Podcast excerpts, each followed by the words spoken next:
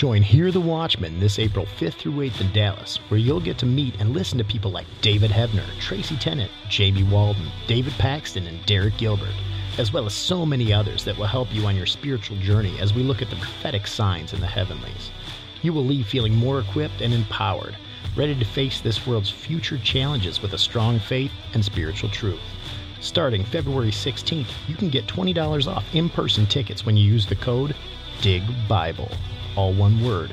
If you can't make it in person, there'll be a live stream on demand option that using the same code you can get a $10 off discount.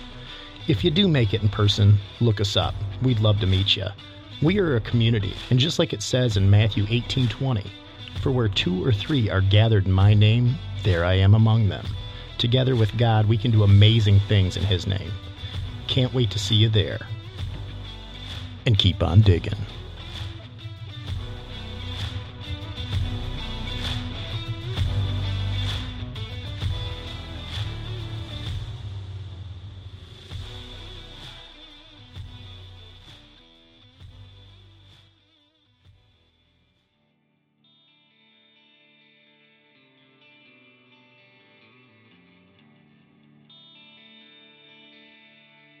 My name is L.A. Marzulli. This is Dr. Aaron Judkins. This is Trey Smith. This is Ryan Peterson. This is Dr. Judd Burton. This is Timothy Alberino. This is Derek Gilbert, and you're listening to the Dig Bible Podcast.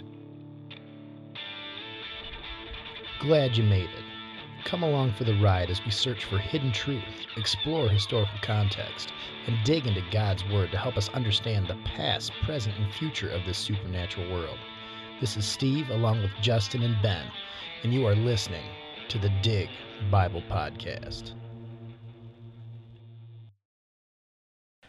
To all the local guys and gals and long distance pals, we're back. We are back. We're back. We're down Justin today. I know. Y'all was down me last time. It's so hard to get all of us together, but my gosh, we get the show must go on, as we say. oh yeah. But absolutely love this. I love the time we get to spend together, um, especially in person. I know we have to do this remotely sometimes, but in person makes such a, a It, it's difference. it's much better. it is, Sure, the audio is probably better. and the and the bloopers. sure. The bloopers are usually better too. true, true. So uh, we had a pretty good snow. oh, the snow was nuts. I got run off the road. Some Yahoo didn't want to get over and let me have a little bit of my own lane, so I ended up in the creek. But old Stonewall there had to pull winch, but no big deal. That's crazy though. I know that it's been that weather was nuts. But I mean, we didn't get mail for ten days. Yeah, well, yeah. It's funny because we were sitting here getting set up, and Steven goes, "What is that?" It's the UPS guy bringing all these Jeep parts I ordered. I Don't tell Keisha. I haven't heard one of them them UPS trucks in a while. Yeah. But yeah, mailbox was full one day. I was like, "Oh my goodness!" no, no, what's this? They don't plow out here where we live, which is, it's it's kind of like they don't salt, which is a good thing because it's not tearing our cars up as bad. And for the groundwater. yeah, but at at the same time, it's like it takes forever, and all these little valleys, Mm-hmm. which it looks like they come out here on our property, not property, but out to my house, out to where we're at, and they use the road grader to finally actually able to scrape off the packed ice. Well, it, it looks better now. Everything's pretty much melted. It went from negative eight the other morning last week. It was negative eight in it, my car. it was, it was, And then to like uh, sixty degrees. it, it was 66 today. it's crazy it's and rainy. So there's a little bit of snow left over where it was kind of piled up, but That's about all it. the though. ground snow and everything, it's gone. Yeah. Thank the But Lord. yeah, I hear you. Uh, well, I mean, you drove it today. Your I little drove- Cherokee. Drove the little Cherokee. Oh man, long time. Long time coming. What's it been? Three three months. Little little. We still got some. We still got some work to do. That's on it. fine, but it's running. It's It's it's running. It's tagged. It's tagged. It's it's it's running. it's, legal. It's legal. There Exactly. you go. New tires, legal. Yep. Yep. But I'm I'm I'm trying to get him into the Jeep bug. There I told are. my wife, I said, "Hey, honey, I don't do drugs. I might have a couple Jeeps, but I don't do drugs." And she told me, at this point, I think drugs would have been cheaper. It's pretty funny. It is funny. So anyhow, I guess I'm going to lead uh, today's little episode. We're going to do Gog and Magog. But let's start with prayer. Dear Lord, thank you for everything you've given us. Thank you for the time that we have together here. Help us try to reach the one person that needs to hear something of your word, Lord. Um, help us have that discernment as we look into your truth and, and continue along the way. And, and Lord, just continue to bless everything that we do as you continue to, Lord. In your name we pray. Amen. Amen. So, I'm not a studier, and the ones who are long time long time listeners probably knows this. I I come and I wing it. I don't I don't do much preparing. I've never studied a day in my life. I guess I can't say that now. so anyways, we're going to talk about Gog and Magog. Gog and Magog was written in Ezekiel. It's found in two different places. Ezekiel 38 and 39 and in Revelations. In Revelations it's kind of it talks about it's more of in the millennial reign when the when the devil's let out of his cage after a thousand year reign and he swarms up Gog and Magog, which would be the uh, as the best I heard it described would be, you know, the devil's he's chained and imprisoned. The Antichrist at this point and the beast, they're already in in the burning flames of hell, right? so the devil's let out. So during this whole thousand year reign, we still have our freedom of choice.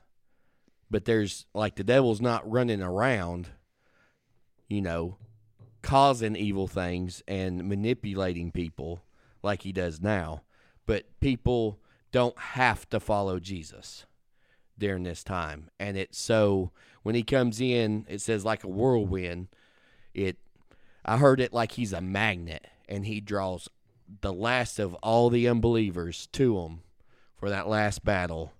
And so it it clearly defines the sides. You know, it's not guerrilla warfare. It it would be like a conventional war. You know who the enemy is by now. Old school British. You're standing in lines on either Yeah. side. Right. Well, well, th- yeah, you're standing in you lines, but we're yeah. just kind of like take care of it.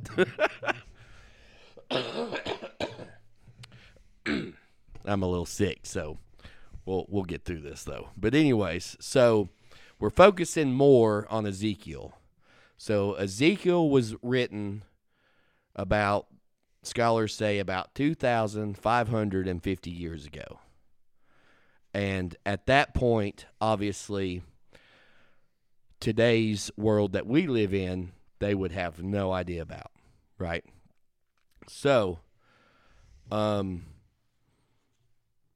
we'll we'll read a couple verses here, and then we'll uh, dive into it, and then continue on. Chapter 38. This is another message that came to me from the Lord. Son of man, turn and face Gog of the land of Magog, the prince who rules over the nations of Meshech and Tubal, and prophesy against him. Give him this message from the sovereign Lord Gog, I am your enemy. I will turn you around and put hooks in your jaws to lead you out with your whole army, your horses and your charioteers in full armor, and a great horde armed with shields and swords. Persia, Ethiopia, and Libya will join you too with all of their weapons. Gomer and all of its armies will also join you, along with the armies of Beth Togarmah from the distant north and many others. Okay, so to to break this down, we need to know who we're talking about, right? Gog from the land of Magog. So Gog's a person or identity or a title, okay? And then Magog, if you look and do your research, Genesis 10 lays out they say Genesis 10 is like the table Table of Nations. of nations. Yeah. So Magog they say is the furthest north. And by the word of God, when you hear directions, picture the map with Israel in the center. So everything east is everything east of Israel. Everything west, north, and south, the same, right? So Magog says it's the the far land north. So what's north of Israel? Russia. So Magog is of Russian territories. People say it went from all the way from Ukraine all the way to China. So that's a you know that's pretty much like the Soviet Union ish, right? Okay, so Magog, the Magog is actually a person. It is Noah's great grandson, and he's the son of Japheth. Okay, and it was the second son born of Japheth. I've got written down. Um, and it you know I've got written down it was north of the Black Sea, which is close you know the area of the Soviet Republic. Okay, and then Persia. Persia was still considered Persia, which I thought this fascinating, all the way up till 1935, and they dec- they changed the name to Iran. So Persia is Iran. Iran attacking Israel, we can kind of, yeah, they want to do It's that. not now. a yeah. stretch. Yeah, not, not a stretch at all. So my thing is Russia. Why Russia? Okay, but we'll get back to that. Okay. Then you have Ethiopia, which that was like Cush's uh, relatives. Cush and all them kind of settled in Ethiopia, which is south of Egypt, partly and it's partly Ethiopian, partly Sudan or Sudan. And they're already allies with Iran and Russia. Libya, which is the only country that still maintains its ancient name, which I guess Ethiopia kind of does too, but it's not it's not all of Ethiopia at this point. By now, you know, I guess borders kind of changed. Um and it's uh they're allies with Russia and Iran also. Gomer. The area of Gomer is Poland, the Czech Republic, and East Germany. And a, a recent history, I guess we'll say, World War II, shows us. I mean, because these these are mostly Catholic and Christian countries, right? But it shows us how anti-Semitic they can be because they were swayed with Hitler, right? Okay. And Beth Togarmah is modern day Turkey. Also, and it also makes up of uh, Turkestan, yeah, Armenia. Okay. So, with that, we're going to go to the I looked up to kind of get the the local the the recent who believes in what stats. Okay, Russia kind of guess 41% are Orthodox Christians, which are Catholic ish, right? Six per six point three percent are Christian, because it said other Christians, so I would assume more like traditional, just Bible Christians, right? Not for say a de- denomination, okay? And six point five is Muslim, okay? Which the Muslims we obviously understand why they would want to attack the Jews. Okay, Persia, which is obviously Iran, they are 99.4% Muslim, of course, right? But the kicker is they are 90 to 95% Shia Muslims and only 5 to 10% Sunni Muslims.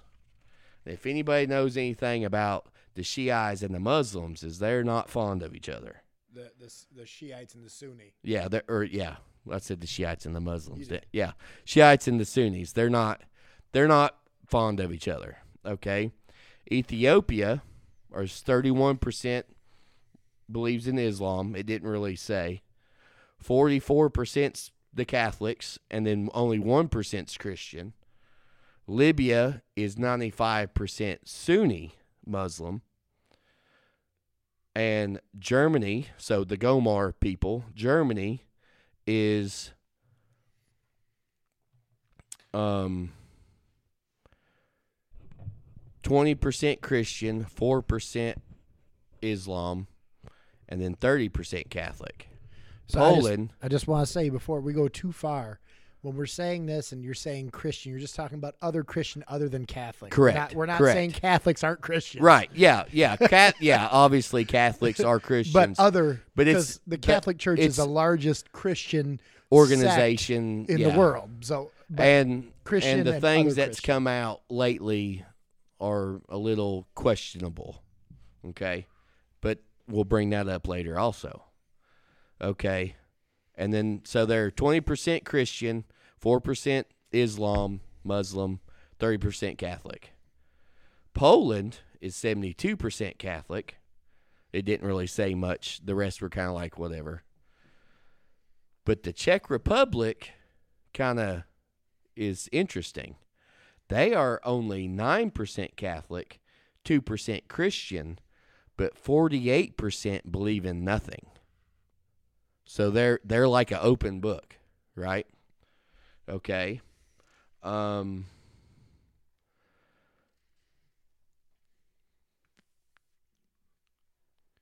Turkey and let's see here. Turkey is 98% Muslim, Sunni Muslims. Turkestan is 93% Sunni Muslims and 6% Christian. And the Armeni- Arme- Armenians, um, Armenians. Armenians, oh my goodness, they are 72% Catholic, right? So the question that that got me thinking when I was reading this and why would Russia who's mostly Catholic. I mean, they're they're not Jewish, but we kind of are running. We're we're running almost parallel with each other. We believe in the same God. We just believe Jesus died for us. Where the Jews don't believe Jesus was the Son of God. He was just a prophet. But we're kind of running parallel with each other, right? And all these other nations that are mostly Catholic obviously the the Muslim countries we get that right the Muslims and the Jews have always been fighting okay and then I just kind of thinking about the Catholic Church and the way things have been going the what the stuff that we believe is not right abortion you know same sex marriage the trans stuff, all that, all that stuff. I'm trying to be, I want everybody to know this Yeah. is politically correct as Ben will ever be. yeah, yeah. I'm, I'm trying to be nice. Okay. So Because God wants us to be. right, I don't think. I mean, you do what you want to. That's our free will from God, but it's not right. With that being said, We're not the judge. Right. With that being said, why would the Russians and the other Catholic countries want to join and then attack Israel? It just, I mean, maybe stuff will change, and uh, and we're not to that point yet, which is what I think. Okay, um, but it, it's just kind of interesting, right, to look at how things are going. Which my thought would be, if you would have a one world leader, who would it be? If you just went, would it be the president of the United States? Would it be this? Would it be that? The Pope. And what's the Pope? The leader of the Catholic Church, right? So that might be later on in the future. They kind of I think you make a one world peace agreement with Israel. I think you got it. It's possible. You know what I mean? I think you got to look at it like this too, though. Is you you used Hitler as an example Right. before. Ten percent of the Nazi Party actually agreed with Hitler. True. Like True. Ninety percent of people that followed what Hitler said was bec- out of fear. Right. And They that's also out of fear. Right. And that's the majority of the population. If they rose up and went against him, they Well- probably could have overtaken him. But Right. because of the control that Hitler had with the fear, because fear is the ultimate controller. If we've learned anything in the last four years, we see that fear is used to control people. well, it's been longer than four years. Well, like but- the last seven. Well, this this Because even I mean, not to get political with it, but the once current they started attacking Trump and started attacking all this LGBT stuff coming out and the the Me Too movement, not saying that that's not, you know, obviously if certain things happen to you, you need to speak out. But you almost get it to where it's like I am uncomfortable in sun in a Sunday school class with a bunch of girls because I'm afraid someone might say something, which is ridiculous. Because I'm not, you know, I'm, I have no desire to do anything to that extent, but it just has to take at this point. it's So he, you just have to say something. he said she said he stuff. he he he whatever touched me, looked at me, wh- whatever, and your life is gone. And but anyways, so but yeah, you're right. The the fear, and and it's, I guess in the military, from for me, it's easy. If you're a, I will say a sheep, a weak person, it's easy to control them. You know someone who has a strong character, and you can tell someone who has a weak character. Not saying, you know, you're a horrible person because you have a weak character, but you can tell. And then if you want to do harm, you can advance on that knowledge that you you receive from their actions. But anyways, so the whole Russia and Iran debacle we've seen recently, right? So Russia has helped Iran with nuclear weapons and has scientists in Iran and Iran has been sending weapons to Russia to help in the use with fighting Ukraine. That's known known knowledge. Okay, Obama made a deal with Iran and we gave them or freed by sanctions a hundred billion dollars, right? And sent on a plane 1.8 billion in the dark of night once. I can't remember the day or whatever. Um, why why did this happen? I don't know, right? And then they they're saying that Iran used that money to fund Hamas to attack Israel. That was the money that and Iran is feeding Hamas, which is Palestine, which is during this research interesting because it's the land of Canaan, who Israel at the very beginning was supposed to wipe out, or at least shoo away and not be a part of, but yet they intermarried and stuff, and it's been a thorn in their side ever since. Um, Anytime you don't follow what God says, yeah. Oh, yeah. Well, yeah, there's a repercussion. for sure. And I mean, that's. I mean, look at it. Look at Judges. I mean, the whole Old Testament. It's just, oh God, please help us. Ah, we're gonna go do this. God, please help us. But uh, and Iran also, they're the largest sponsor of terrorism, which we all know that. And for the people who don't know, Iran openly calls us the great Satan, the United States. And he calls Israel the little Satan. So that's how bad they hate us, right? Okay, so moving along. All right. So we're going to start with, we're going to get back in verse 7. Get ready, be prepared, keep all the armies around you mobilized, and take command of them. A long time from now, you will be called into action. In the distant future, you will swoop down on the land of Israel, which will be enjoying peace after recovering from war and after its people have returned from many lands to the mountains of Israel. You and all your allies, a vast, awesome army, will roll down on them like a storm and cover the land like a cloud. This is what the sovereign Lord says. At that time, evil thoughts will come to your mind, and you will devise a wicked scheme. You will say, Israel is an unprotected land filled with unwalled villages. I will march against her and destroy these people who live in such confidence. I will go to these formerly desolate cities that are now filled with people who have returned from exile in many nations. I will capture vast amounts of plunder, for the people are rich with livestock and other possession now. They think the whole world revolves around them, but Sheba, Dedan, and the merchants of Tarshish will ask, Do you really think the armies that you have gathered can rob them of silver and gold? Do you think you can drive away their livestock and seize their goods and carry off plunder?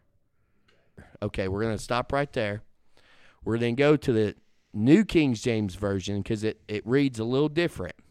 So, verse 13 Sheba, Dedan, and the merchants of Tarshish. And then it has more. It says, And all their young lions will say to you. Okay? So, now the question is what does it mean by young lions and who is Tarshish? Okay? And and the other two. So the other two, Sheba and Dedan, were on the Arabian Peninsula, which is now Saudi Arabia. Okay? And what's funny about this is Egypt's not mentioned. And what was Egypt? At in the old days, Egypt was like Israel's great enemy. They were always fighting Egypt. But what's going on? What's today? Egypt and Israel has a peace agreement. And uh, Israel right now is working with Saudi Arabia on a peace agreement. And it said that they're pretty close in making that if they haven't already. So that says, okay, that, that would be why Saudi Arabia, they're a Muslim country. Know, know what I mean? And so's Egypt, really.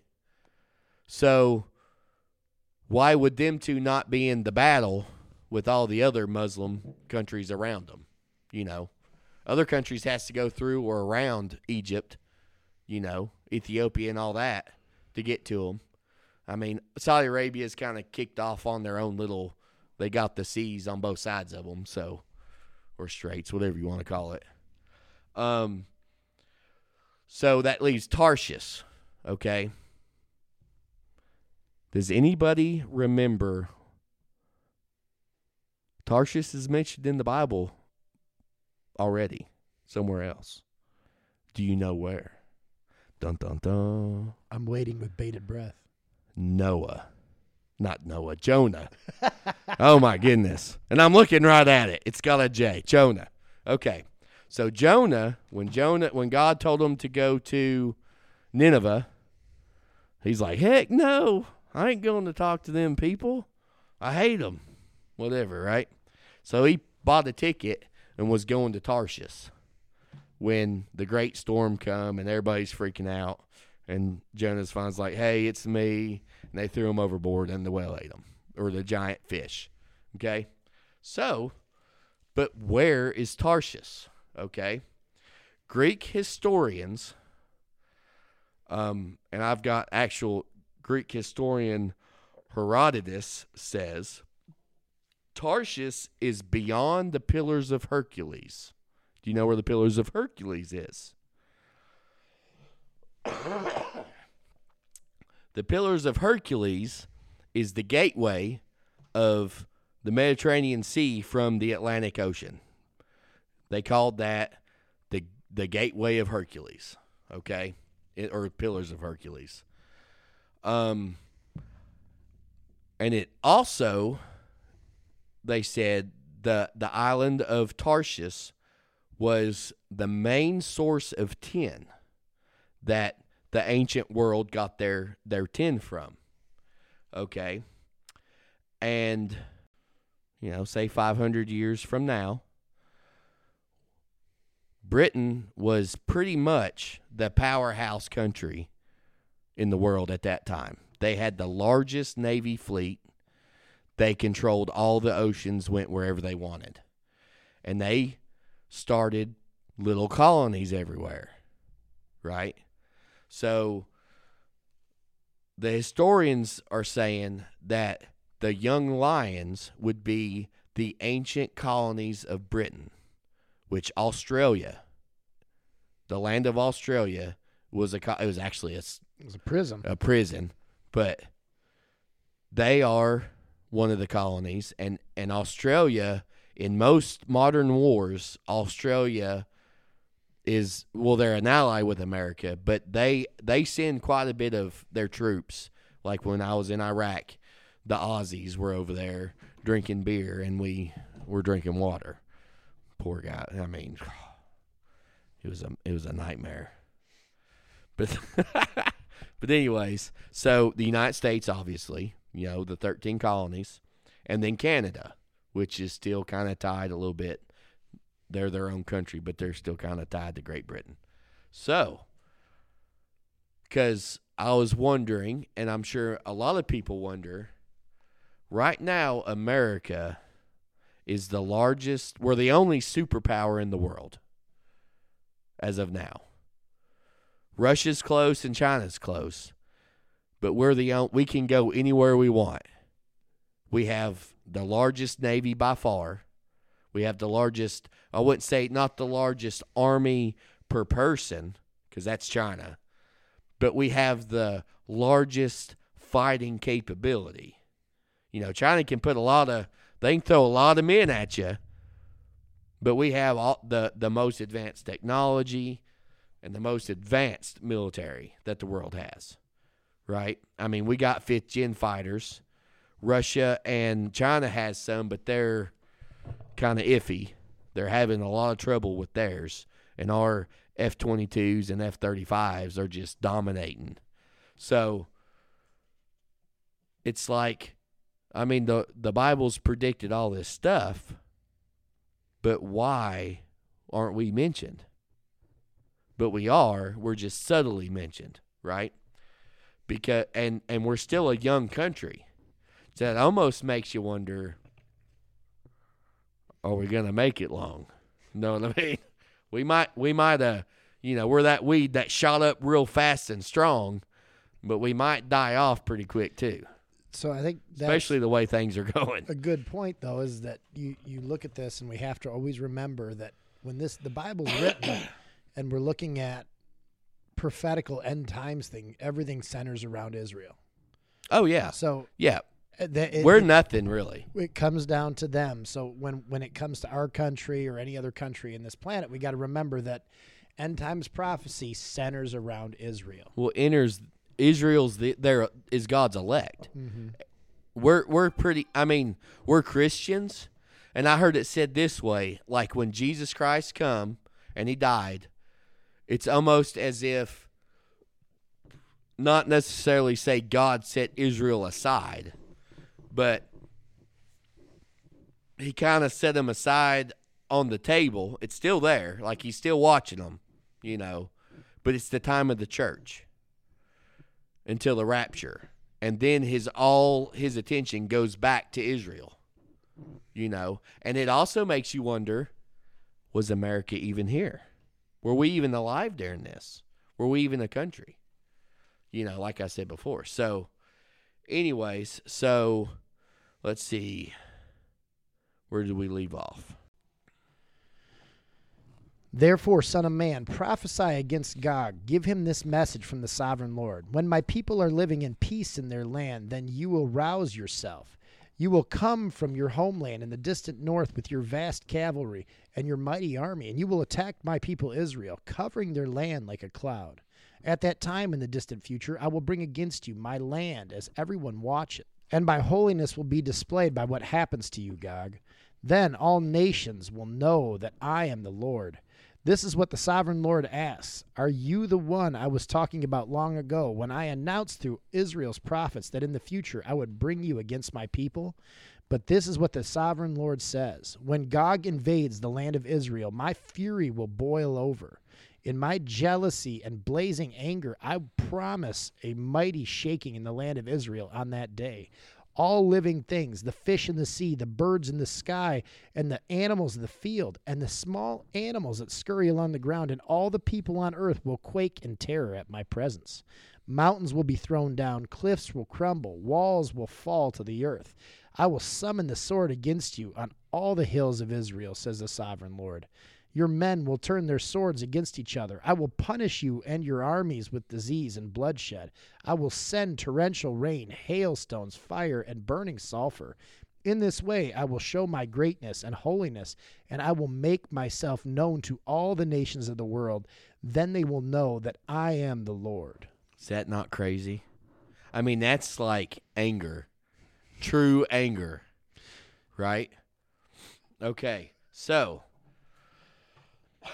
I don't want to be on the receiving end of that. No. right? No. By by no means. Okay, so we we kind of got the gist of the battle, right? So pretty much they're going to they're going to Gog, whoever Gog might be. We're then getting that here in a second.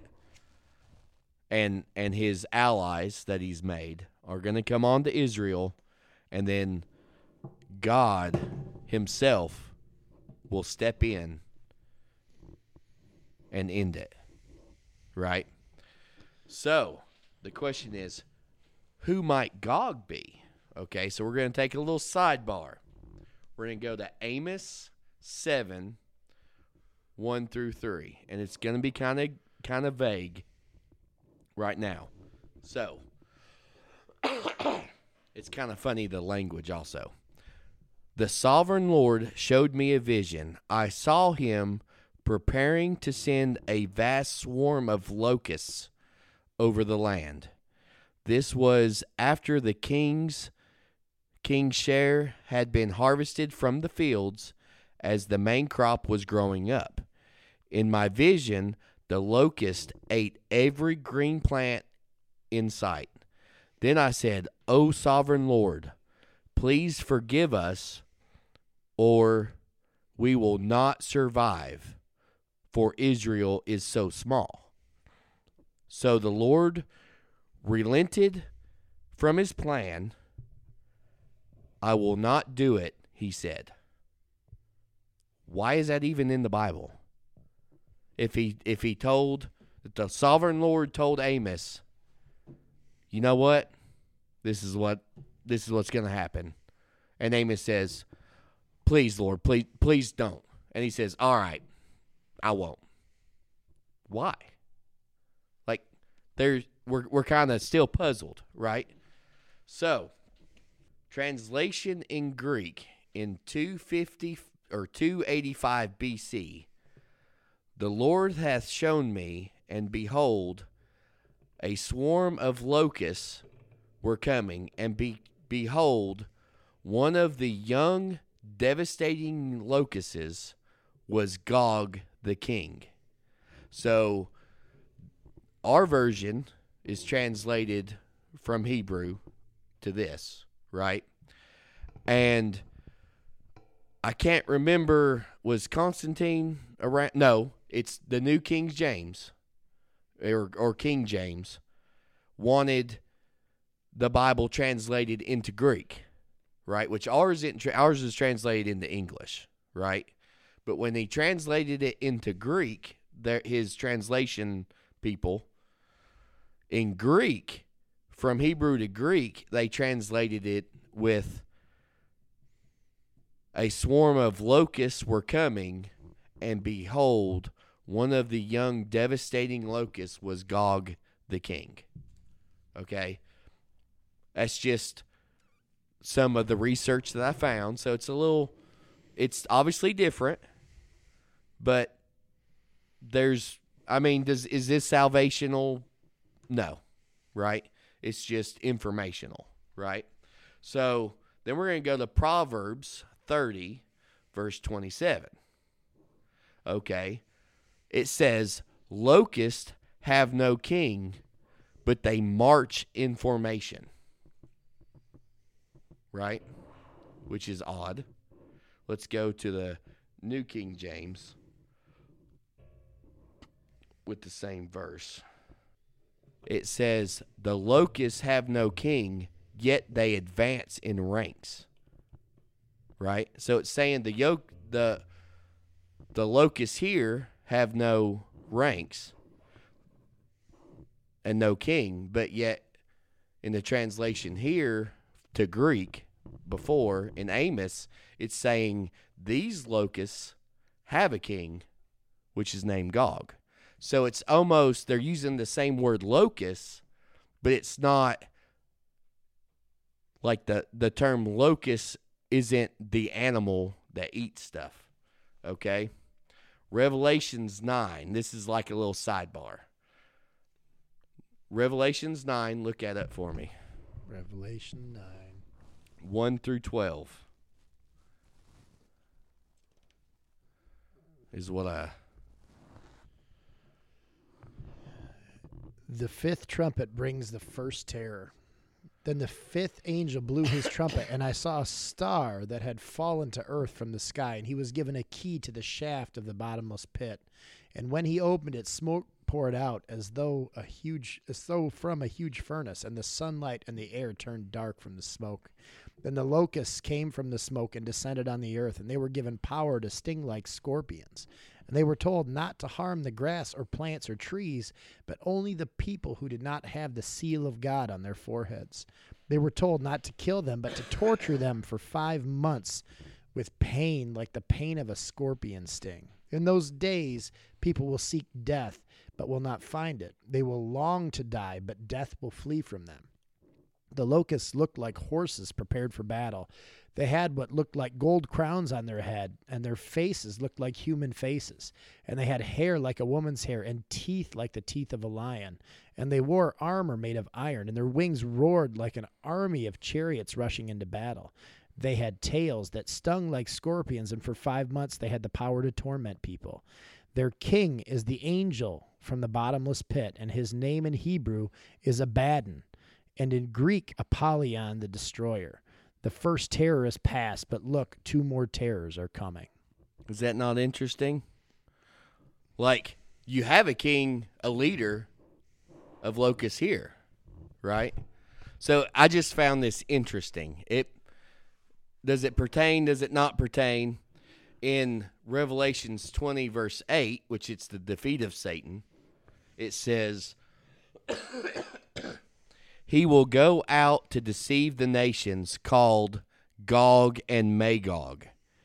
In every corner of the earth, he will gather them up together for battle, a mighty army, a numberless, or as numberless as the sand along the seashore.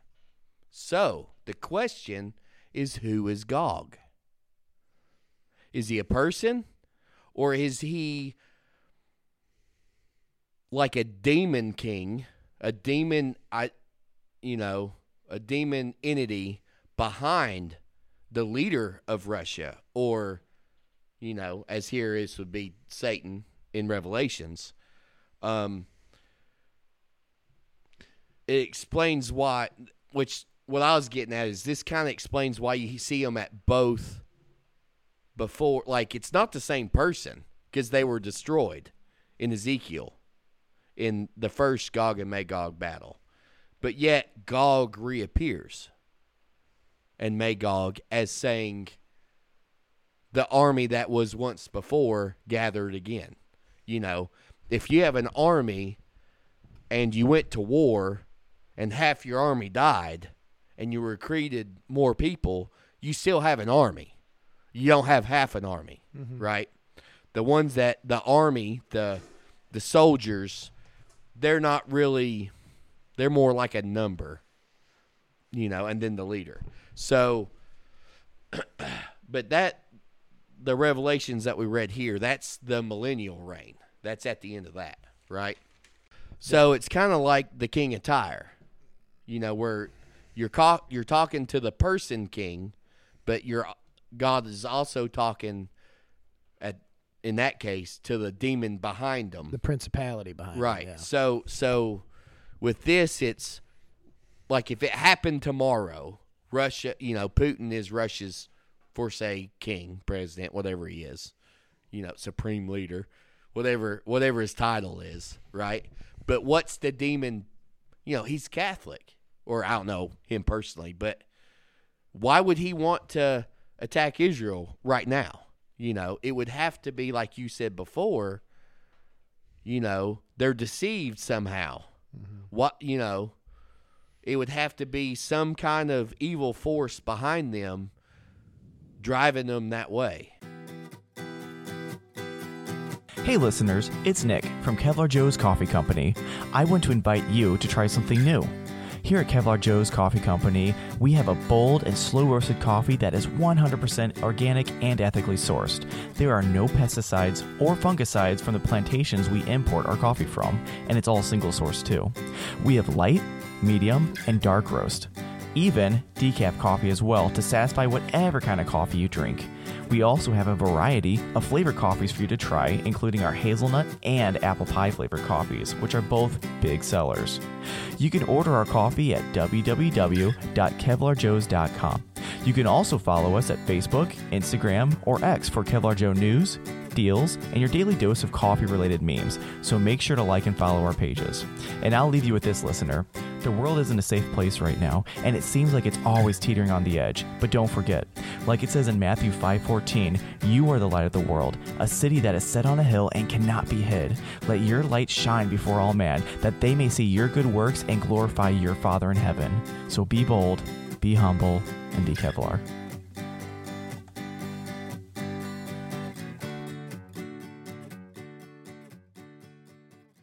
Well, that's what you said And- when, when you showed this, when you started this, you talk about that Gog is sent to deceive Right. all that's there. And, and it's the same thing. We look at this with um, that Deuteronomy 32, you know, worldview. We've talked about this a bunch of times. The sons of God, right?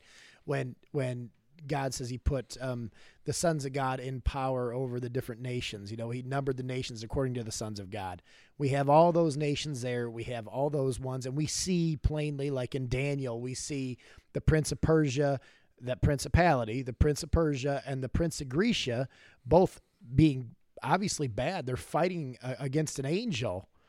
Um, and it, the archangel Michael had to come to actually allow that angel to get through to Daniel. Right. So there is these principalities, the ones that uh, we see that they've they, they've obviously fallen away, but these are ones that are evil principalities that have been in, in charge.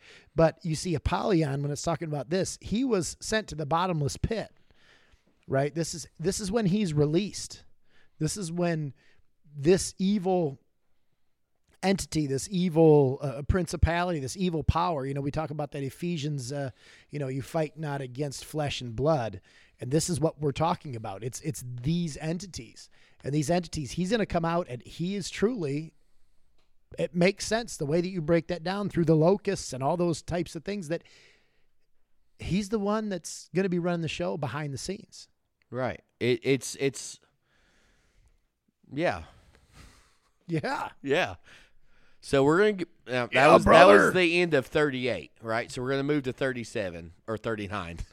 we're going backwards. No, we're going thirty nine, and uh, this is kind of like it. It talks about what happens at the end time. You know, after the war. Um. What you know how he defeats him, and then what happens afterwards. So, I guess start at verse one, and then we'll. Yep. I'll catch you off when we. You tell. Is there a verse you want to cut off at? I don't know yet. Well, I mean, I have stuff written. let the Holy Spirit guide you. Yes. Chapter 39 The slaughter of Gog's hordes. Son of man, prophesy against Gog. Give him this message from the sovereign Lord I am your enemy, O Gog, ruler of the nations of Meshech and Tubal. I will turn you around and drive you towards the mountains of Israel, bringing you from the distant north. I will knock down the bow from your left hand and the arrows from your right hand, and I will leave you helpless. And you and your army and your allies will all die on the mountains. I will feed you to the vultures and wild animals, and you will fall in the open fields, for I have spoken, says the sovereign Lord. And I will rain down fire on Magog and all of your allies who are who live safely on the coasts. Then they will know that I am the Lord. Okay. So, we don't have arrows and bows anymore. I mean, I'm sure, you know, hunters have them, but we're not going to war with arrows and bows and horses and shields and swords, right? And chariots. So, I researched this. So, in the we'll say like the bow, right? Right here, the bow, the Greek word is kashith, which means launcher. Oh, that makes sense. A bow launches the arrow. Okay. An arrow is a shetz. Okay. And that the translation means a piercing missile. Now translate that in today's world. What would a launcher be and what would a piercing missile be? Obviously launchers and missiles, uh, right? Okay. I mean, he's writing in his time. An RPG. An RPG. There a you go. A bazooka. a horse is a sos, S O O S, which translates to a leaper, right? So when the purpose of Calvary would be you can take your horse and jump over, which obviously the body mass of the horse is also at your advantage. Yeah. But you can jump over like the shielded wall. And then now you're in their ranks. The horse is doing damage, which is why they started arming, you know, putting armor on the horses to keep them as live as you as long as you could. And then obviously they're slinging their swords or spears or um, whatever they have, right? Lances and stuff like that. Okay. Which for for the horse, the Seuss, the leaper, I actually wrote down it's from the root word to skip, which I found that interesting. And in Jeremiah 8, chapter 8, verse 7, the same word is translated to bird. And in Exodus 9 or 14, 9, it's translated to chariot, which I found, you know, I don't see a chariot being a leaper, but that's what it translated it to, mm-hmm. right? Well, you think about it when it talks about those other. It says that the locusts' wings will sound like the roaring of chariots. Yeah. So I mean, it's it's. I mean, imagine a bunch of horses, you know, coming at uh, advancing on you. Okay. But think of the the cat like you're talking Yeah. about the cavalry. We're seeing Right. this. You're seeing a a, a a a large group of of something armored, something big, something coming at you. I mean, it could be referencing. I mean, if you're looking at this stuff, this is we got to look at this too. When we're looking at um, Ezekiel or we're looking at um, you know uh, uh, Revelation, right? We're looking at that translation. That those things, those guys did not have the point of reference that we do now. right. They're yeah, looking at something in a vision and they're describing it the absolute best way they can. right. So yeah, I mean, seeing and, a- and oh- they could even the way I look at it is their vision could have still been a whole armies of chariots and marching soldiers coming down and attacking Israel. It's a vision. It's saying this giant army is coming to attack little Israel. Mhm. You know, it doesn't necessarily mean something in the world's going to happen and we ha- lost all of our technology and Uh, we're running around on horses and have swords again. I know what you mean, but if you look at the the context in Revelation when it's talking about the locust having long hair and the Yeah. sounds and all these things, they're obviously describing something that they've never seen before. Yeah, I understand that in Revelation. So you're looking at that as like they're looking at the future, trying to trying describe to it. describe something they're seeing. Which is it truly a creature? Is it? Uh, uh, uh, are they talking about some kind of helicopter? Are they talking? I mean, who knows? But when you're when you're looking at this in a vision, and and you're back Oh, uh, yeah. 2500 years ago Well- trying to uh, trying to describe if I go back 2500 years and I try to describe what a tank looks like or what it is Right. or a helicopter or an Yeah. airplane I'm going to be like uh a tank. I mean, the word, like, that's why I was getting into the words.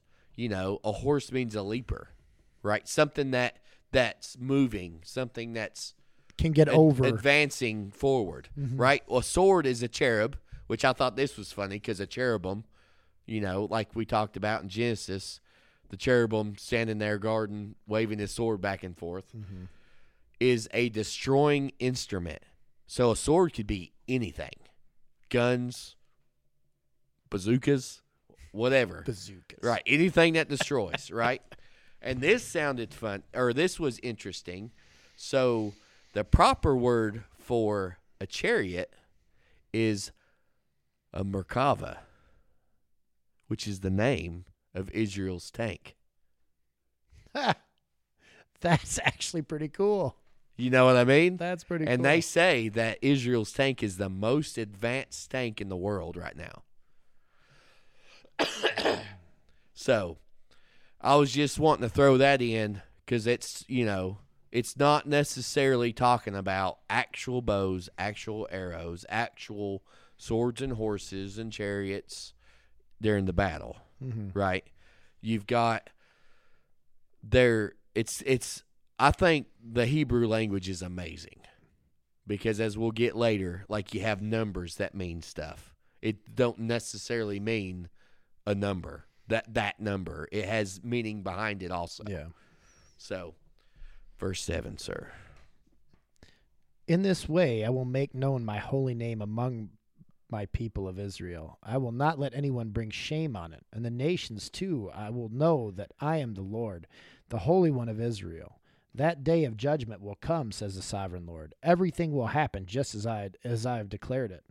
Then the people in the towns of Israel will go out and pick up your small and large shields, your bows and arrows, javelins and spears, and they will use them for fuel.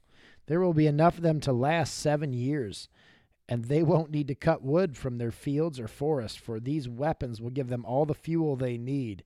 They will plunder those who plan to plunder them, and they will rob those who plan to rob them, says the sovereign Lord. Okay. So once again, shields and arrows, weapons of war, right?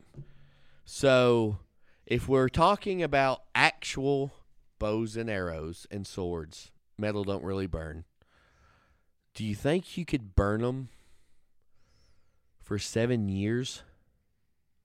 I mean, how many bows and arrows, right? Or are we talking about something in modern day world that can be used as a weapon or fuel? We'll get to that a little bit in a minute. dun dun dun dun. Were you at nine? 11. 11. Yeah. And I will make a vast graveyard for Gog and his hordes in the valley of the travelers east of the Dead Sea. And it will block the way of those who travel there. And they will change the name of the place to the valley of Gog's hordes. And it will take seven months for the people of Israel to bury the bodies and cleanse the land. Everyone in Israel will help, for it will be a glorious victory for Israel when I demonstrate my glory on that day, says the sovereign Lord. After seven months, teams of men will be appointed to search the land for skeletons to bury, so the land will be made clean again. Whenever bones are found, a marker will be set up so that burial crews will take them to the buried in the valley of Gog's hordes. There will be a town there named Hamonah, which means horde. And so the land will finally be cleansed. And- Okay.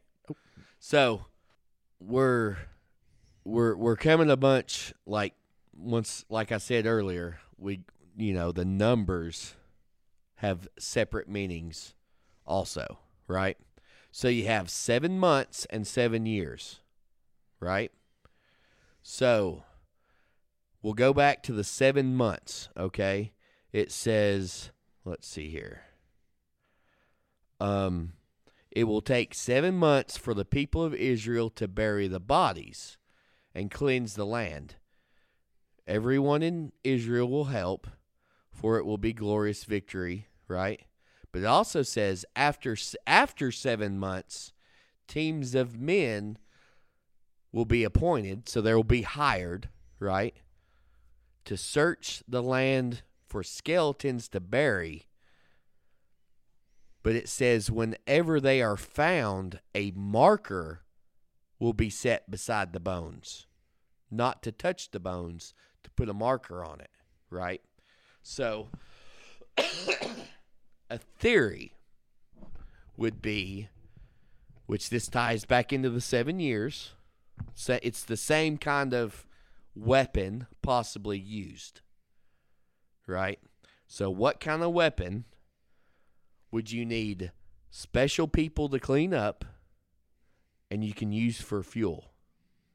Uh, something nuclear. a nuclear weapon, right?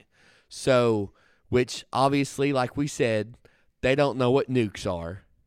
Okay, they're talking about you don't have to cut trees down for your fires to cook with or whatever, right? You don't go home and make a fire in your oven before you cook your pizza or your lovely wife making the apple pie. Oh, that's so good, right? But okay, so I've heard it both ways. Either everybody cleans up for the first seven months, right? And then after that, as people are traveling and doing their things, they find some bones and they place a marker for the paid, you know, paid people to come by and collect them bones and bury them. Or they wait seven months, possibly because of nuclear fallout or whatever, right? And then as you travel and you see bones, not to touch them because they're nuclearly infected. Infected's not the word, but whatever. So you would just place them. I'm sure everybody would. Here's markers. If you find something, mark it. Would mark it, and then a special crew that has the equipment to isolate it, take care of it, and get rid of it would do so. Right? The spot that they're going to bury them, it says, would be, let's see, it would be downwind from, it, the, it's east of the Dead Sea, which would be downwind of Israel. So it would be kind of, it's not blowing back on them, right?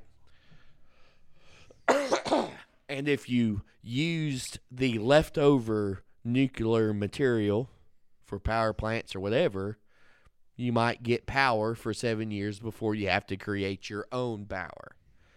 Just to kind of bring it in modern day. I don't know. Obviously, no one knows, but that's just a speculation, right? Because you have, if you think about it, what does Russia have? What What's the biggest fear of Russia? They're going to use their nukes.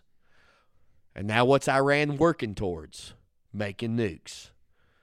You know, and then it's uh oh, if if Iran has nukes, what's going to happen, right?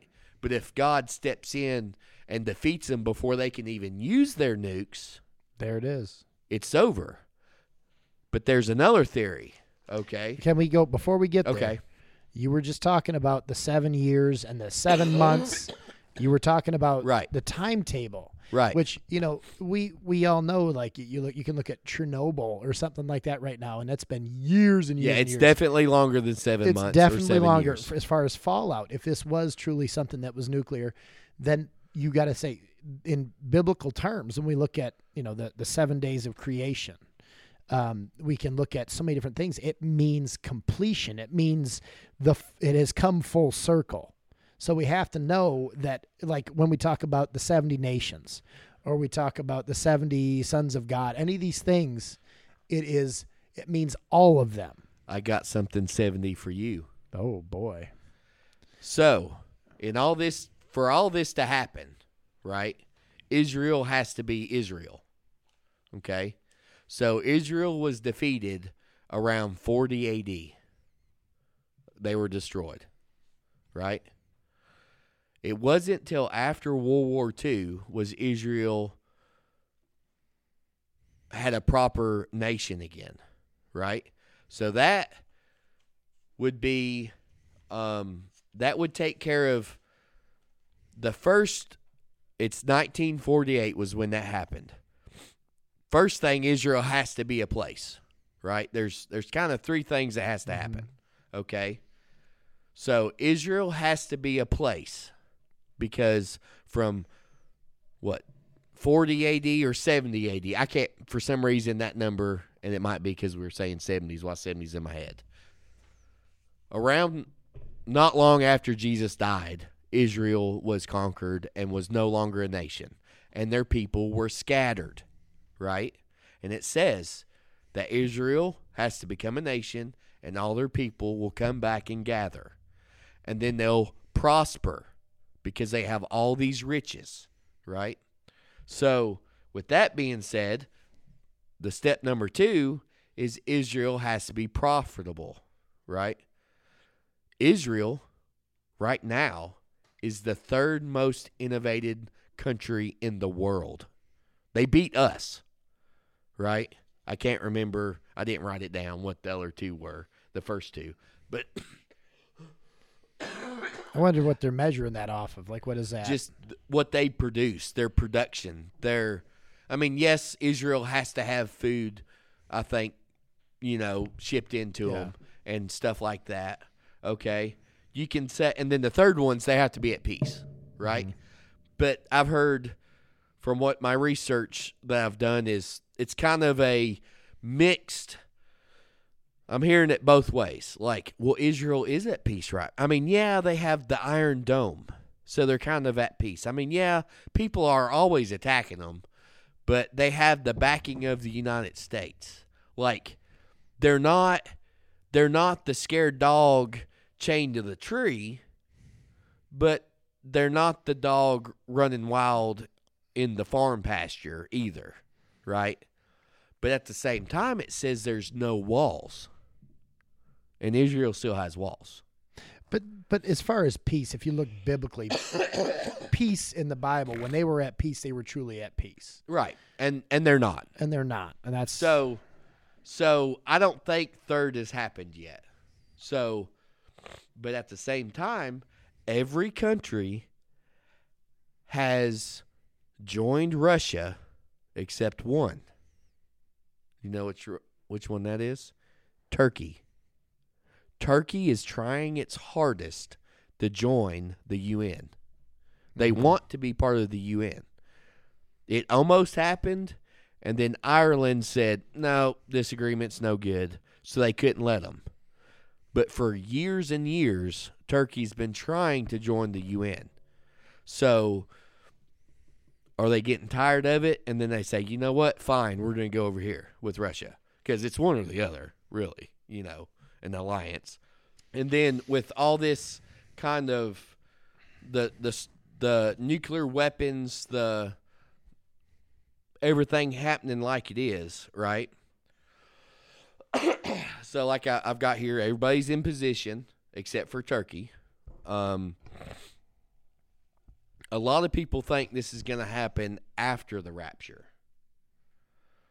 So, and I heard it this put this way, and it makes perfect sense. You know when Jesus is coming back. We will know that. But how?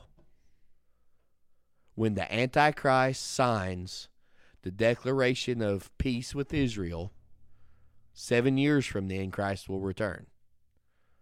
So whenever he signs it, the time clock starts. But once again, we're at the seven. Is it the completion of everything that unfolds, or is it a true seven years? Now they say Israel lives in peace for the first three and a half, but are they using three and a half as middle way? And then the actual hard part of tribulation happens. You know, they're saying half yeah. of the end from when this and this happens. It might be 500 years, but they're saying from the beginning to the end, at the end, Christ will come. But when the Antichrist signs this treaty with Israel, will be the beginning. And then in the middle, everything changes when they build their temple and he sits in it and disgraces it. And then, you know, so we're back at that. But what's interesting is Israel was declared a nation May 14th, 1948. Donald Trump declared that Jerusalem, God's city, is the capital of Israel May 14th, 19 or 2018. 70 years later. Just found that interesting. That's interesting. Like 70 years to the day. It wasn't June, whatever. It wasn't July 1st or January 1st or whatever. It was on the day Donald Trump declared Jerusalem as the capital of Israel, right? so,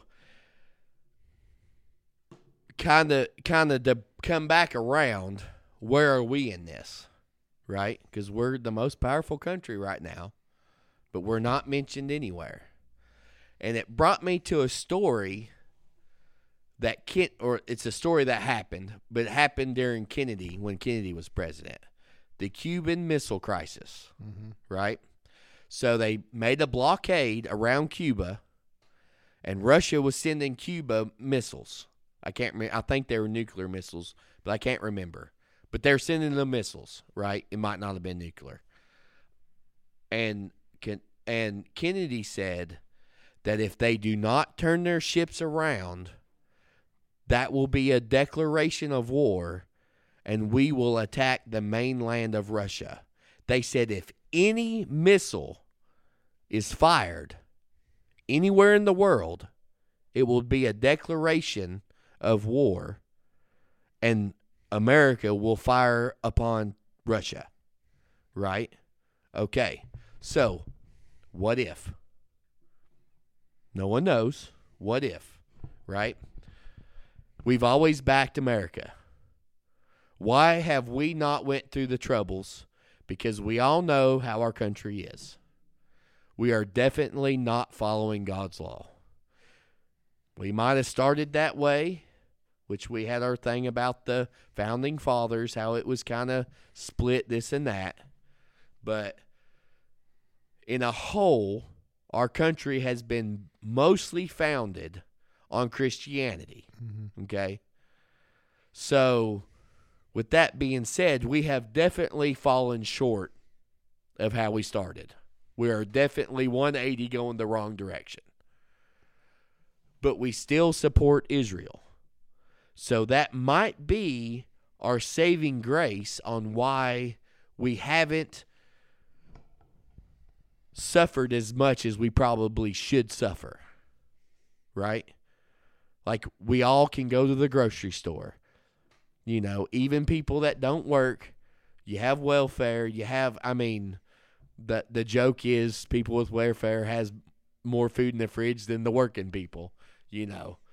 But I mean compared to what I've seen in Iraq, we are actually living way above our means. Yeah. I mean, you could take sell three quarters of everything you have, and you would still be have more stuff and more wealth than most people on the planet.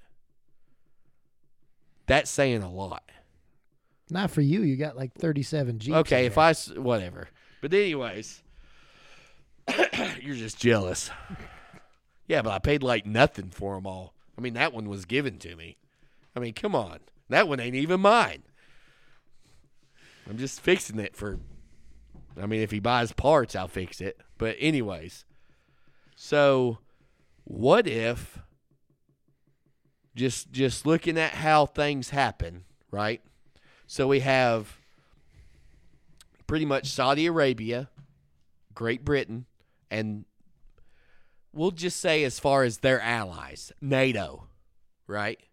Saudi Arabia and NATO say, are you guys really going to attack Israel and take, you know, defeat them and take all their stuff. But it doesn't say we we intervene, right? It just we just question them is all it says. Okay. Now say if this happens and the roles are reversed. We nuke Russia and Russia nukes us. We're gone. Just, you know, that's why we're not we're not even we're dead. We're toast before all this even even happens. Just, you know, interesting. It's it's hard. We don't know. I mean, there's so much out there, and with us not being truly the epicenter of the end battle. Yeah, yeah, that's the thing. We're not we're not the we're not in we're not the story. We're not the main character. No, We're we're, we're not even in the supporting cast. no, we're just that got that country over there. I mean, if if you think about it, We're one of the. We're one we're, of the. f- we we're- might be part of them and well, and it you know some of the some of the versions it says and and all their allies it just don't name the little guys. Or and if you look at it all the names are actually from genesis 10 the table of nations. We're not part of the table of nations so we're not mentioned. So but it says it doesn't say anybody comes to help them maybe we'll eventually be South Canada, south canada. North mexico. North Mexico, South Canada. So, so Uh, Israel's not at peace yet, right? Okay, just brainstorming. Okay, we have the Antichrist. We signed the peace agreement. Israel and the Antichrist and the world signs the peace agreement. Maybe part of that peace agreement is, hey, we won't attack you, but we need free commerce and free, you know, open, undestructed or unobstructed commerce between nations. You can't be having these walls. And they say, well, okay. And they take their walls down. And then it opens them up for this. We don't know. I kind of think that it it could happen I think it happens after the rapture because the attention is on Israel, not on the church. All of the New Testament is on the church, right? This is prophecy from the Old Testament before the church even existed, right? And is there any prophecy that describes, I don't think there is, that explains or describes the church in the Old Testament? I mean, it obviously describes about Christ coming, but Well, and I think that I mean I think that kind of goes hand in hand with that. You know, Isaiah nine talks, you know, tells us about Christ coming and that he'll be our savior and whatnot. I think that's kind of a foregone conclusion that you know he will have followers. As you look, and actually, if you talk, think about it, when they get in the New Testament, all the the Jewish people believe that when Jesus came, that he was going to come like a military leader, and Right. and, I mean, he they, this is what they believed. The Jews Right. believed. Right. So this they obviously through their traditions believe Jesus They- was coming It's like almost like at the end of the tribulation. That's when for the like the- Jews Jesus is coming. yeah, it was almost like that. I also wrote down that just for informational purposes, this is the only chapter 39. Well, we're not even all the way through it yet. Um, but chapter 39 is the only chapter that talks about cleanup after a war. I just found that in like why mention it? Some there's something in there. You're at se- you're at verse 17. Verse 17. All right. And now, Son of Man, this is what the sovereign Lord says Call all the birds and the wild animals and say to them, Gather together from my great sacrificial feast. Come and fear. I'm, I'm sorry. and now, Son of Man, this is what the sovereign Lord says Call all the birds and wild animals and say to them, Gather together for my great sacrificial feast. Come from far and near to the mountains of Israel, and there eat flesh and drink blood. eat the flesh of mighty men and drink the blood of princes as though they were rams, lambs, goats, and bulls, all fattened animals from Bashan. Gorge yourself with flesh until you are glutted. Drink your blood until that you are drunk. This is the sacrificial feast I have prepared for you. Feast at my banquet table. Feast on horses, and on charioteers, on mighty men, and on all kinds of valiant warriors, says the sovereign Lord. Is that not crazy? He's saying, "Hey, a- hey, birds and animals of you know, I think it's interesting that you uses come and eat on all this devastation of Gog's army that I just devastated." so if you go back, remember Genesis six talks about the the mighty men, you know, the men of renown, Right? and then it's talking about True. I um, didn't catch that. and it's talking about the princes, you know, the principalities in Deuteronomy, Right? and it says that you will die like men. yeah. And it, it says Are they? chariots and on you know comma on mighty men and all kinds of valiant warriors. This is is this is this the we've talked about this before a little bit the the the second golden age as we say we're we're the you know we're walking with the so-called gods on earth as they did you know prior to Noah right? You you you look at the book of Enoch and we see that they you know the fallen angels were giving this knowledge and these things where you know they it, truly what people would call the golden age where they were they were so much change so much technology so much knowledge was given that, that we weren't supposed to have but is this is that at the end some of that the return of the nephilim is it the return It- of of those those the nephilim and their fathers the princes Right. I that's interesting that just i i, I mean if random you thought. if you think about it right because it during the so so like we said before we don't know when this is going to happen right but Israel has to have no walls and it says from the land of bashan Right. Yeah. It it says that it happens when Israel has no walls. So in the time that Ezekiel is writing this, every city has walls. That's how they protect themselves. Mm-hmm. He's never seen a city without walls. And look at us today. Kingsport has no walls. New York has no walls. California, that's you, there is no walls. the united states The United States has partially a wall on the southern border, but not the northern. You know, yeah the North North Mexico or South Canada has no walls, right? So, so it's almost the whole the no walls part just in itself is foreign to Ezekiel even to mention, you know, because he's never seen it before.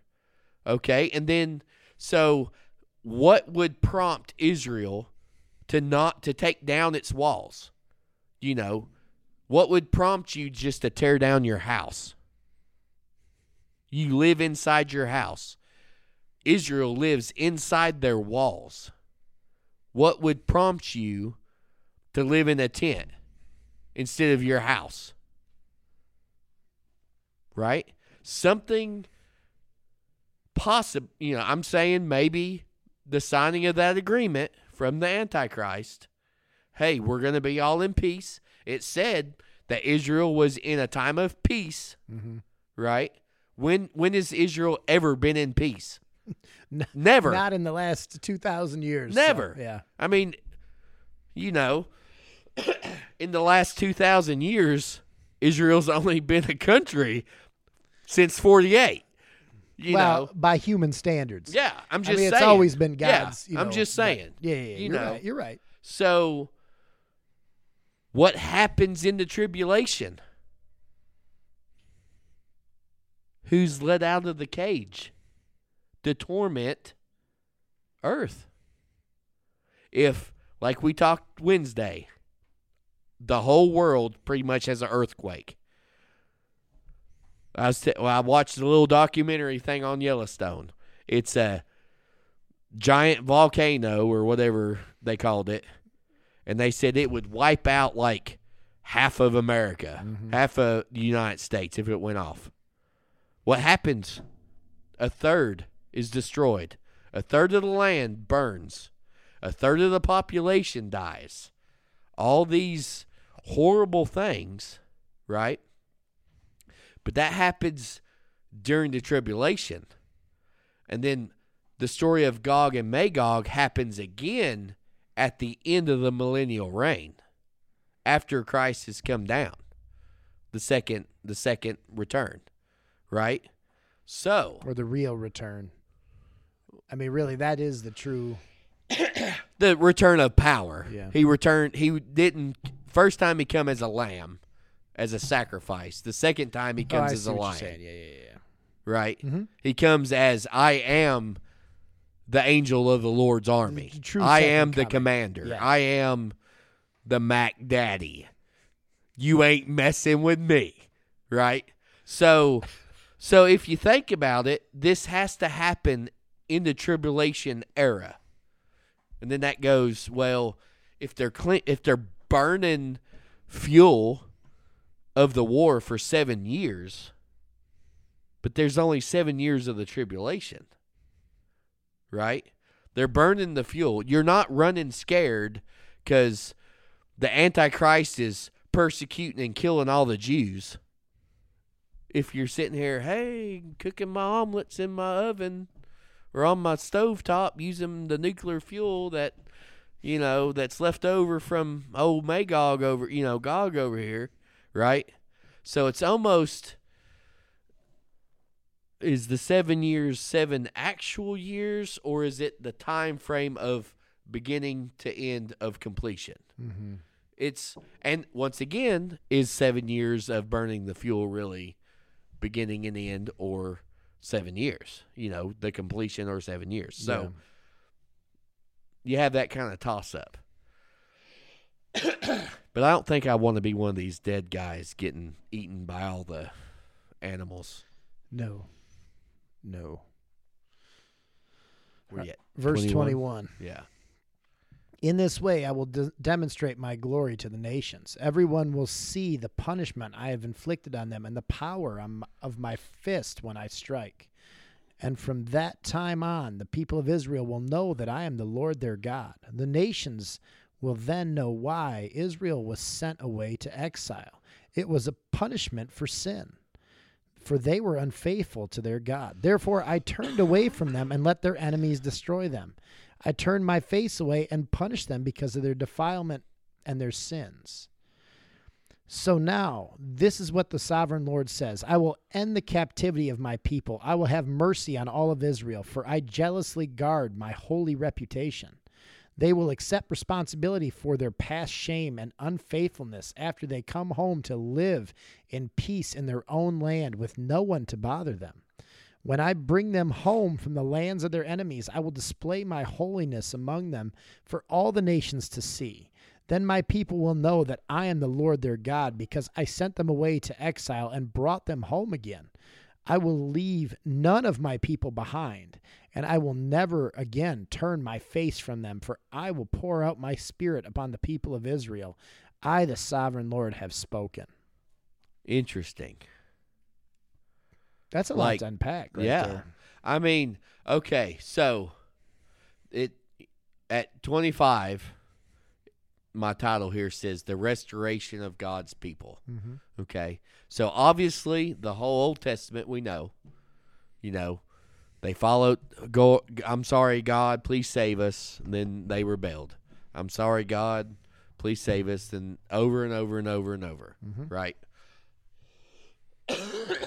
and still today, you know, we believe that Jesus Christ come down as the Son of God to to sacrifice himself to save us from our sins. Except the Jewish people, Israel, wanted them to be freed of Rome. So they didn't accept Christ as the Savior.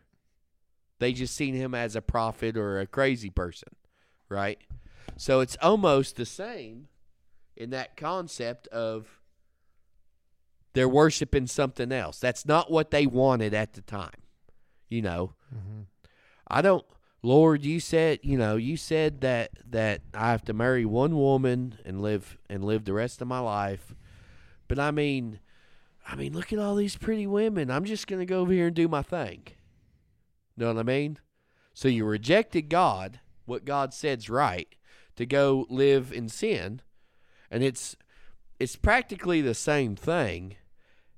Jesus come down, you know, if if you truly like the prophets and the rabbis what were they called? Not the rabbi well, I mean rabbis, but Like the Pharisees, the, the Pharisees and all them, that that was their job. They studied the scriptures. They knew what the scriptures said, right?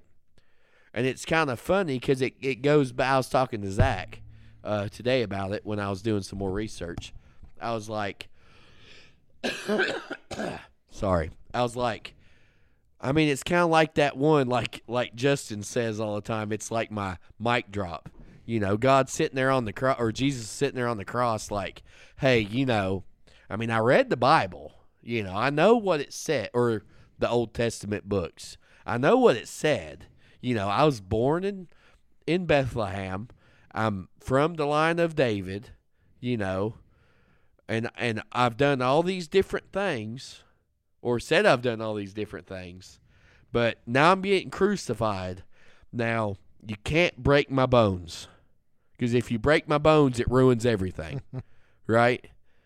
So, I mean, they had all the information that we have, because we have the Old Testament, and if not, they had more, because, you know, some books wasn't put in the Bible that they had at the time, like Enoch and some of the others.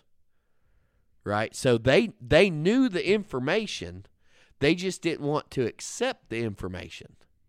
It's just interesting that you know, which I think you know, this happens probably after the rapture cuz all his attention's on Israel. It's just it's kind of like um it's it's almost like it's at the end during this last part when Jesus comes back and saves them. You know, it's almost like a time gap or something. I mean, I'm not sure. I can't say yes or no. It's just my opinion. You know what I mean? Mhm. Because you know they're gonna. It's it says the title is restoration for God's people, and then the tribulation happens. You know, on top of it or right after or did they go through all this during like all this is happening during the tribulation and then Jesus comes back and wipes them out it's you know Yeah. like they're being punished you know cuz that's the whole point is they're kind of being punished and then God said okay enough and then they then Jesus comes down wipes them out and then the millennial reign happens. So I've, I don't know. I mean, it's just kind of it's hard to say it is. because I'm no prophet. Well, look at this. The so I'm still looking here at this last section where it's talking about restoration of God's people. right. Now we've talked about looking at this in um, uh, Romans and, and a couple other books where it talks kind of about God's people. It talks about it in Revelation, you know, the seal on the heads of the 144,000. But if you go into, um, so it says right here, uh, uh, let's let's fit, let's go back to this verse 27 here. It says, "When I bring them home from the lands of their enemies, I will display my holiness among them for all the nations to see." So he's bringing them back, right? Right. He's he's bringing them home. There's a bunch of places throughout the Bible that talk about the four winds or the four winds of heaven. But one verse in particular jumps out at me when when um, you when we were going through that, and right here, Matthew 24, 30 through 31. It says, Then will appear in heaven the sign of the Son of Man. And then all the tribes of the earth will mourn, and they will see the Son of the Man coming in the clouds of heaven with power and great glory. And he will send out his angels with a loud trumpet call, and they will gather his elect from the four winds, from one end of heaven to the other. There's, and then we have, hold on, let me see here. Mark 13's talking about the same, the same, uh, Mark 13, 27. And then he will send out his angel and, and gather his elect from the four winds, from the ends of the earth to the ends of heaven. He's gathering all of his people back. Right. I- And, And we, it, Which it goes on and on. Zechariah talks about it. Um, I mean, Daniel with- talks about the four winds. It's all over the place. I mean, the gathering of his people, right? So we're all kind of under Abraham's covenant, and then Jesus' covenant that he made with us. The new know. covenant. Right, the new covenant. So we are still, as Christians, God's people. We're adopted in. We're not necessarily Adam or Abraham's descendants, which I guess, I mean, no, we're not really, unless you're, you know, you'd be Jewish or whatever if you were. So we're not Abraham's descendants, but we've been grafted back into the family. Mm-hmm. So is that possibly taught? You know, because it says when Christ returned, He brings all of us with Him. So uh, this is interesting because last was it two times ago you weren't here. Last time we were together because last week we didn't do anything because of the snow. Right. But we were looking at um, the book of Enoch, and we started breaking that down. And it in the beginning, it starts talking about two groups of people that God's talking about, to his his his people, and it talks about the elect and the righteous as two separate groups. The elect, when we look at the elect through a lot of the the Bible, I truly believe that's talking about his uh, his nation, his his Like elect, Israel. Israel. That's what he's talking He's about. His, elected them to be His. when in Deuteronomy when it talks about but he kept Israel his own his own portion, his Right. his heritage, his elect, right? That's Okay. his people. So The the, righteous- righteous, would be us because we're only righteous through Him. Yeah, we're only righteous because of of following after Jesus. right. So I think that's a separation. When it talks about the elect, I truly think it's just talking about Just Israel the, itself. the Israel, the Jew. Because I mean, I- I see that. he elected them. Right. That was his people. he declared them as His own. where we got grafted in later and and, and you know and Paul talks about It, he says you know basically that we got the chance to be grafted in because they stepped away and he said how much greater will it be when they are regrafted in he said they're coming back Well, I mean, if you think about it, that's even the uh, the prodigal son Mm. returning. yeah You know, one of the many layers of that parable Yeah, I mean it's it's the the the son he he says, "You know what, dad? I've had enough of this. You know, just give me my inheritance. I'm gonna I'm gonna go do my own thing." He spends it all living living sleeping with pigs. And that's even in itself because pigs were unclean to them and he's sleeping with them, you know. and then he comes back and then the father throws a party because his son come back. It's not, oh, okay, you're back, cool. Go work with the slaves. Like he, you know, he's like, well, you know, even my even my dad's slaves get you know treated better than I'm living now. Mm-hmm. I'll just go back as a slave. No, he took them in. It's almost as if when they do come back, they'll be in better position or title for with for lack of words than we will be because they are the son. We would be just like the slave in a sense. Like the sla- we w- we as a slave, you know, his slave lives better than he's living. Mm-hmm. So we're living better than the world's living, per say. You know, we we get eternal life. We don't have to suffer and burden Hell, damnation of for- fire forever. yeah exactly You know, but yet we're not the elected ones either. We wasn't chosen from the beginning.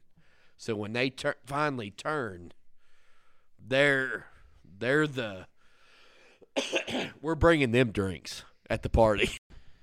well all right guys um Sorry for all my babbling. No, it it's been a good one. It's been a deep dive and looking into some history as well as looking into some uh, the, the the present day and even future possibilities. And I mean, no I one, just- no one knows. No, I just feel like I went everywhere. But I love it. It was Yeah. good. It, some deep dives, and, and you showed me some things I've never seen before. I just found some of the stuff interesting, like you know this Jerusalem seventy years. Yeah, Like the just what's the odds of that? I, it or almost what- it or- seems planned to me. You know, well, I'm sure Trump planned it, but I'm just saying what's or maybe he didn't. You know, what's the odds? Maybe he's just like, well, on on this day they declared Israel country, so I'm going to declare Jerusalem on that day, Mhm. not realizing it's 70 years later. Well, yeah, you not know, everybody I mean, understands the symbolism It's with that. yeah, it's just it's just wild and you know, like you're like, "Hey Ben, you need to do something that you're interested in." yeah. Guess what? It wasn't a one and done, Ben.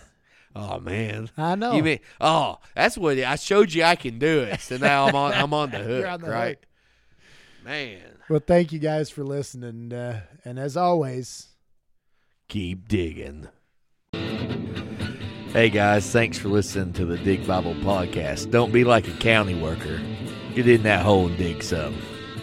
Check us out on Facebook, Twitter, Instagram, and check out our YouTube channel. See ya.